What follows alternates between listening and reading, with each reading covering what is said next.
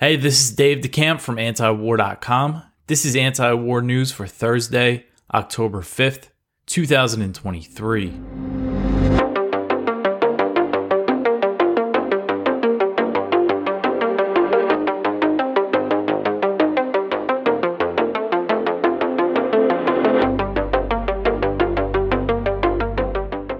The first story at the top of antiwar.com today Biden is worried about Ukraine aid after McCarthy's ouster. So, President Biden said Wednesday that he was worried about the prospect of Congress authorizing more Ukraine aid after Representative Kevin McCarthy was removed as Speaker of the House. Biden said, quote, It does worry me but I know there are a majority of members of the House and Senate in both parties who have said that they support funding Ukraine, end quote.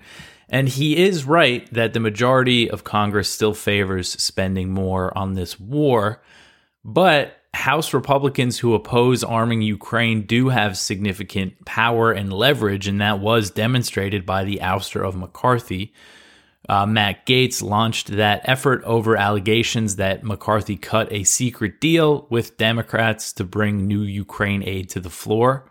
So, one of the Republicans who announced that he's running for Speaker is Representative Jim Jordan of Ohio.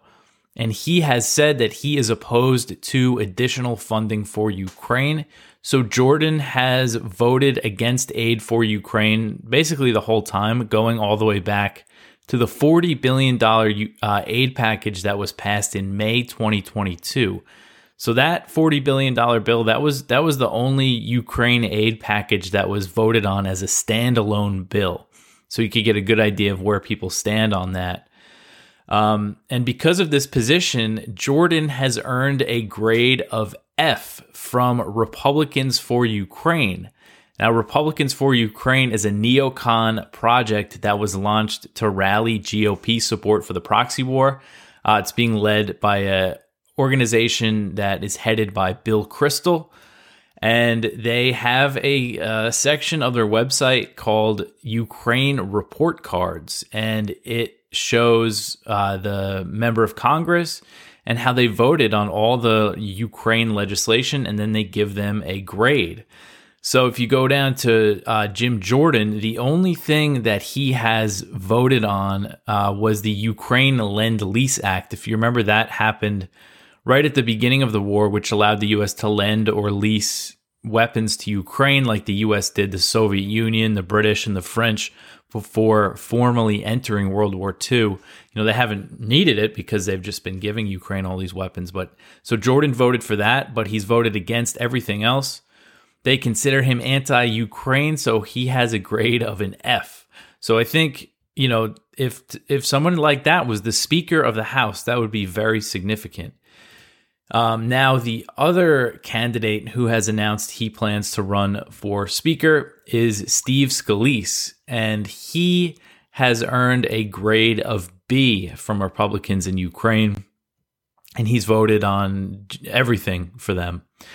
So I guess he's not too, you know, doesn't have the rhetoric that the neocons would prefer. But so uh, I think there's going to be others that might try to run for speaker. Uh, but you know, again, and I'm not really sure right now who has the better chance. But again, I think it would be very significant if the speaker is against this proxy war and make things really difficult for Biden. So, Republicans are planning to hold a speaker election on October 11th. According to Bloomberg, all legislative action is likely to halt until then, meaning that President Biden will not get the additional $24 billion that he is seeking to spend on this war, you know, in the meantime. So the president said that he will soon deliver another speech on why the US should continue to fuel the war. And he also hinted that he may have another way to get the money. Biden said, quote, there is another means by which we may be able to find funding, but I'm not going to get into that right now, end quote. So I'm not sure what that could mean. And realistically, there there probably is many ways that he could keep this proxy war going if uh, he can't get the uh, aid passed through Congress. Um, and then there is always the chance that some kind of deal is made on the Ukraine aid, you know, and things can happen very quickly in Congress. One day, you know, you might wake up and the headline might be, oh, you know, they the House passed the Ukraine aid bill because um, there's all sorts of procedural stuff. But it does seem right now that there's not going to be a vote until at least next week on the House Speaker. Um, so we'll see how this all plays out. And you know, the the Republicans will still have the power to oust the speaker, as far as I'm aware, unless they change it uh, by introducing a resolution like Gaetz did. Just one one of them has to do it. So they're going to have leverage over whoever the next speaker is. Um, all right, so the next one here uh, Ukraine is freaking out over the lack of new U.S. aid from Congress. So you're going to notice a theme uh, you know, in tonight's uh, stories. There's a lot of freaking out going on. So, Ukrainian officials are freaking out over the uncertainty about new Ukraine aid being passed through Congress. And this was said by a Ukrainian member of parliament speaking to Politico. The MP said, quote, We are freaking out. For us, it is a disaster. We are interested in getting things sorted out so American democracy can function. And so we can restore the bipartisan consensus on supporting their own national interests by supporting Ukraine. End quote. Um, I would say what's happening in the House is democracy uh, functioning. uh, but the ouster of Kevin McCarthy, uh, what I mentioned, this is might be a little repetitive, some of the things I mentioned in this article, but basically, uh, this is just saying that Ukrainian officials are kind of scrambling right now because their biggest backer all of a sudden can't get this aid passed like they could so easily before. So Ukraine's ambassador to the United States, Oksana Markarova, she um, recently said in a statement, she put out a statement about what happened in the house, kind of, you know, in Ukrainian to the Ukrainians so they would understand the situation. And then she also said that there is at least $1.6 billion left for the U.S. to arm Ukraine using that presidential drawdown authority, which ships we- weapons directly from Pentagon stockpiles. She said 1.6 billion was left, but the other day the Pentagon told Congress that they have 5.4 billion. So that 5.4 billion is a lot. They can go a few months with that amount uh, to keep sending weapons over there. Um, but the other thing is is this budgetary aid. She also mentioned that they have just over one billion dollars in that left, and and that's going to cover Ukrainian government expenses for October. Uh, but they're not sure what's going to happen in November. As I, I covered that a story yesterday that the Wall Street Journal reported on, they're worried that the the money's going to dry up. And the fact is, the U.S. has been uh, funding the salaries of Ukrainian government workers, so I'm sure they're uh, they are freaking out about that. Um, all right, so the next one here 11 anti war activists arrested in Senator Bernie Sanders' office. So this article uh, is from Code Pink, the activist group. And a group of 50 activists and Vermont constituents staged a sit in inside Bernie Sanders' office on Wednesday, demanding the senator to call for peace and diplomacy in Ukraine instead of more weapons and war. The sit in resulted in the arrest of 11 activists, including an 89 year old Code Pink peace activist. And the group was joined by Green Party presidential candidate Dr. Cornel West in the Senate lobby for a prayer vigil before the sit in. So they were actually, they were pretty active, the Code Pink people, uh, on Wednesday, talking to a lot of members of Congress, people outside. And you know, Bernie Sanders has been really bad on Ukraine. He recently tweeted something about, oh, we have to get this new Ukraine aid funding uh, passed through. And, you know, it's interesting. I saw on Twitter, Marjorie Taylor Greene tweeted a picture with Code Pink activists saying she agreed with them and that we needed to end the war in Ukraine. It's just kind of the difference in politics in DC, how, much they've changed, you know, over the past few years. Um, so yeah, I just we wanted to highlight this. Um, so yeah, I mean, uh, one of the people arrested was Jodie Evans, who's a co-founder of Code Pink. I saw a video of her getting arrested on Twitter. Um, she expressed her disappointment in Sanders, who has voted for more weapons to Ukraine and even criticized Democrats who called for peace talks. Um, so yeah, that's where we're at right now with the uh, the progressives in Congress, at least. All right, so the next one here NATO is at the bottom of the barrel of weapons stockpiles. So, more about the, the West running out of weapons. So, the head of NATO's military committee is urging the alliance to increase arms production, warning that the bottom of the barrel of NATO's stockpiles is now visible due to the massive amounts of weapons and ammunition that have been shipped to Ukraine. So, this is Dutch Admiral Rob Bauer. He made the comments on the first day of the Warsaw Security Forum. He said that NATO military budgets increased before the Russian invasion, but that the Western arms industry did not increase production capacity. He said, quote, and that has led to higher prices already before the war, and that has actually been exa- exacerbated by the fact that we now give away weapon systems to Ukraine, which is great, and ammunition, but not from full warehouses we started to give away from half full or lower warehouses in Europe, and therefore the bottom of the barrel is now visible.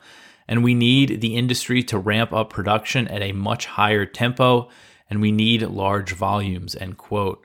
Um, so I just remembered I should have included this in the article, but earlier in the war, he was talking about how the West, the U.S. and NATO might need to go on kind of a war economy footing, you know, with the, their governments um, you know putting down orders for you know factories that produce other things to start making weapons like you know the US did during World War II um, and that was a while ago that he said that uh, and earlier this year NATO Secretary General Jens Stoltenberg said that Ukraine was using artillery shells at a faster rate than the entire alliance can produce and you know this all raises questions about the sustainability of NATO funding and fueling this proxy war um, so Bauer's comments came after a British military source told the Telegraph that the UK was out of weapons to give Ukraine. So you know, there's just been a lot of signs that that you know this thing might not be able to continue uh, for as for much longer or at the rate uh, that they've been arming Ukraine.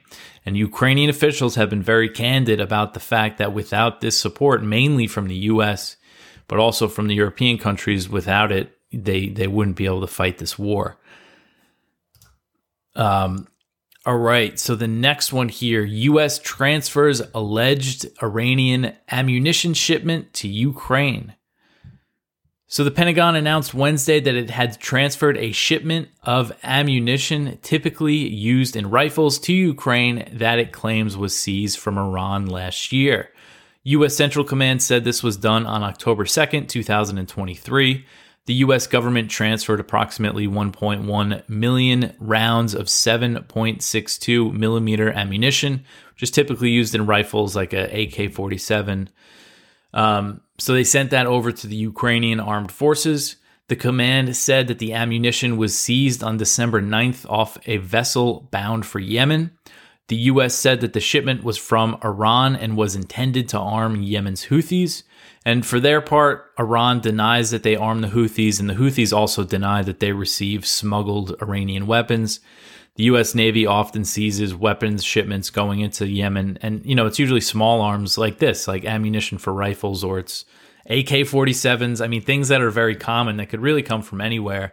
You know, I'm sure Iran gives the Houthis some kind of support, um, but the fact is we don't really know. And it's also funny how the U.S. is always claiming that Iran is, you know, sending all these weapons into Yemen when you have the US on the other side throughout the brutal war in Yemen, which thank thankfully there's been a ceasefire that's held pretty good since April 2022. But I mean, the U.S. was, you know, gave the Saudis an air force. They were maintaining their air force, um, and completely enabling the destruction of that country, and forcing a blockade. So the level of support that they even accuse Iran of giving the Houthis is nothing near what the U.S. has given the Saudis in this war.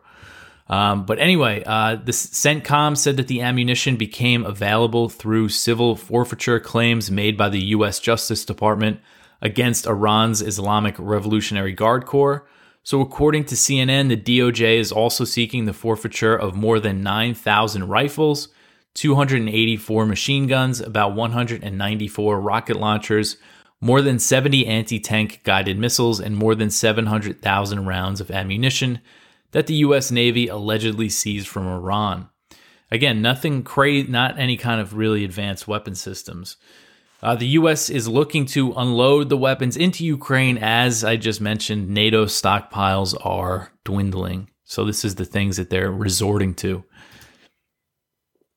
Um, and one, you know, 1.1 million rounds of small arms ammunition isn't really that much. Uh, all right, so the next one here massive drone attack on Russian border regions. The Russian Defense Ministry on Wednesday said that air defenses downed 31 Ukrainian drones over three Russian oblasts that border Ukraine, and those are the oblasts of Belgorod, Bryansk, and Kursk. So, according to AP, and this does sound like the highest number I've heard in a single day, they're saying that this appears to be Ukraine's single largest cross border drone attack on Russian territory since Russia launched its invasion last year. The governor of Belgorod also reported heavy shelling, saying that a total of 80 munitions were fired at the oblast. Russia has made clear that it believes Ukrainian drone attacks on Russian territory would not be possible without help from the, from the US and NATO. The Economist recently reported that Ukrainian drone attacks on Russia use intelligence often from Western partners. Ukraine has stepped up its attacks on the Russian mainland and Crimea as its counteroffensive has stalled. Also on Wednesday, Russia said that it stopped a Ukrainian landing team from entering Crimea. So the Russian Defense Ministry said that it was in the northwest section of the Black Sea. Planes of Russia's aerospace forces prevented a Ukrainian assault force from uh, infiltrating Crimea. Um, all right. Let's see what's next here. Germany denies Ukraine cruise missiles. This article is from Kyle Anzalone at the Libertarian Institute. So, a German newspaper has reported that Berlin has no near term plans to send Kiev Taurus cruise missiles, and the Ukrainians have really been asking for these. Uh, this was reported by the Bild newspaper. Uh, they said Germany was unwilling to send the missiles out of fear that they would use them to target the Kerch Bridge which is the Crimean bridge that connects southern Russia with the Crimean Peninsula. That's been attacked twice. During this war, one, I believe the first time was a truck bombing, and then uh, the second time was a drone boat that hit the bridge. And Russia views this as very critical infrastructure. Um, so these missiles, I believe, have a range of about 300 miles. So that would be a pretty significant um, increase in, you know, NATO in, in, in the range of missiles that NATO would be supplying Ukraine. There were some signs recently that the Germans were thinking about doing it, uh, but it looks like they're not for now. But when it comes to Germany and it, when it comes to Olaf Scholz, you know, he ruled out sending tanks, he ruled out allowing the transfer of warplanes, and he's done both of those things since. And when he initially said that he was against sending planes and tanks. He said he was trying to prevent World War III. But now here we are, and he's allowed those things to happen. And, you know, escalations keep continuing as long as this war keeps getting fueled by NATO. You know, the risk of a direct war between NATO and Russia is increasing. And, you know, that's why hopefully uh, this becomes untenable for the US and NATO and that they're forced to um, push Ukraine to make a peace deal with Russia so people stop getting killed. And so this risk of nuclear war, you know, goes down a little bit. Um, all right. So the next one here Senate Foreign Relations Chair to block Egypt aid. So this is another one from Kyle. Senator Ben Cardin informed the State Department that he would like to withhold over $200 million in military aid earmarked for Egypt over concerns about Cairo's human rights abuses. The potential suspension comes after the former chairman of the Foreign Relations Committee, Senator Bob Menendez, was indicted on charges that included accepting bribes to aid the Egyptian government. So Cardin is Menendez's uh, replacement, and he's saying that they want to hold, you know, he's trying to correct for what Menendez was doing, it seems like, and he wants to hold up more aid to Egypt. Egypt receives over a billion dollars in military aid from the U.S. each year. So $200 is not too much. Yeah, so they get 1.3 billion dollars in annual military aid. That's a lot. And a portion of that aid, $300 million, is meant to be contingent on Cairo not committing significant human rights abuses. And the State Department report on human rights in Egypt has annually reported systematic atrocities committed by Cairo. So, um, what's interesting is I, I, covered this a few weeks ago. There was a story that said the U.S. is going to take some of the aid, I believe it was about $85 million, and sent that was meant for Egypt and give it to Taiwan as they, they want to ramp up military aid for Taiwan. So it shows what the priority is for the US.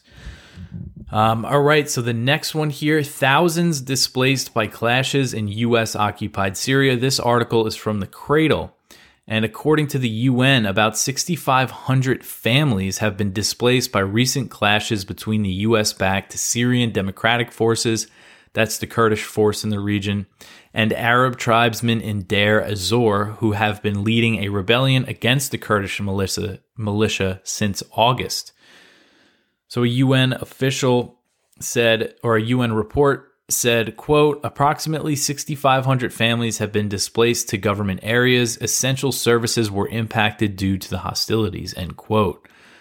Um, so these, this fighting is still going on. And, uh, you know, this is again a U.S. backed force in U.S. controlled Syria. This is in Deir ez-Zor, where much of the oil fields are located.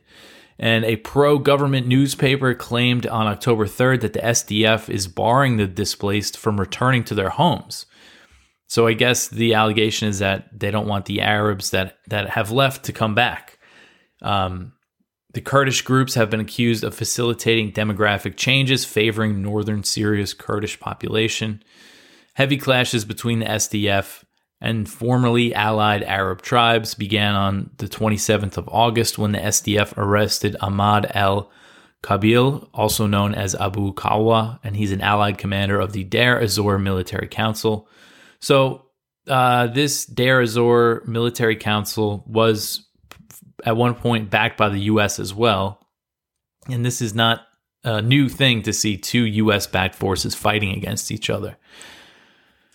Um, all right. So the next one here Kenyan police heading to Haiti have a history of brutality.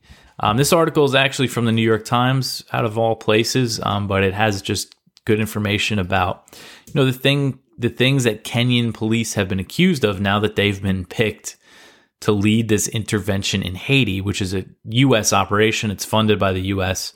Um, and they convinced Kenya to go do it. Um, and it just goes over some of those things. So, Kenyan police officers have shot and beaten hundreds of protesters this year, human rights groups have said, raising concerns about what level of force will be used to combat organized criminal groups in Haiti and whether that will put civilians in harm's way.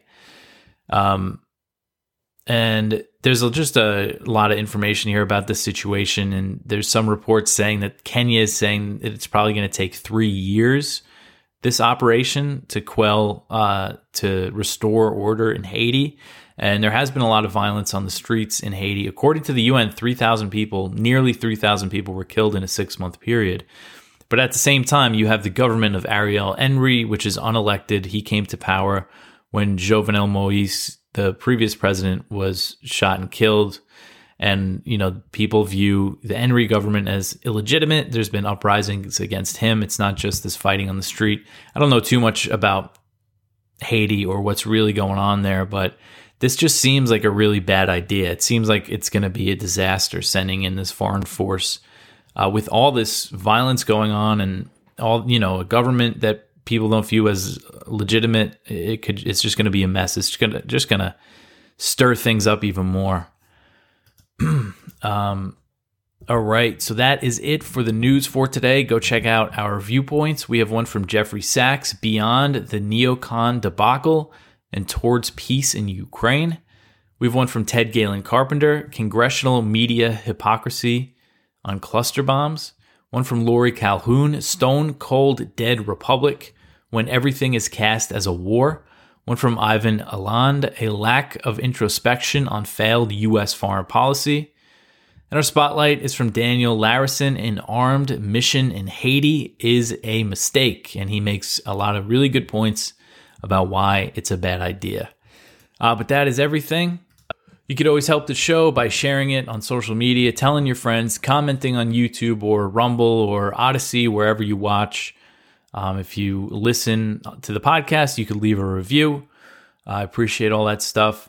Um, that's it for me for today. I will be back tomorrow. Tomorrow will be the last show of the week, Friday. Um, but that's it. I'll talk to you then. Thanks for listening.